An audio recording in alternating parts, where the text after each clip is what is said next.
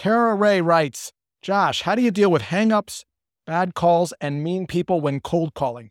Great question, Tara. Thanks for asking. So, a few months ago, I was at the dog park, and this guy lost his mind because he stepped in dog poop. And he's looking for the culprit. He's looking for the dog owner that didn't pick up after their dog. Here's the thing if you go to a dog park and you don't expect there to be poop, you are going to be disappointed. Why? Because poop is the nature of a dog park.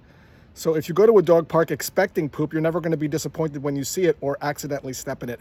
It's the same thing with sales.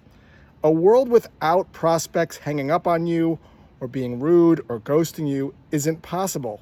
So if you approach sales and say to yourself, my desire is not only to serve, but also to move in harmony with the nature of sales, you will never be disappointed. Let reality be reality.